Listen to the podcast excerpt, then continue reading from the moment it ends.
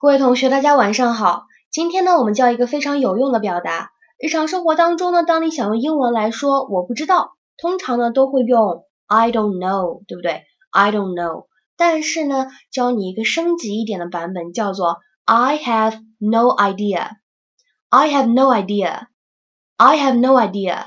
那么在 Friends 第一季第一集当中呢，Chandler 他就说了这样一句话。当时呢是他和 Joy 两个人都不会装书架。所以呢，什么都不知道，你就可以说 I have no idea。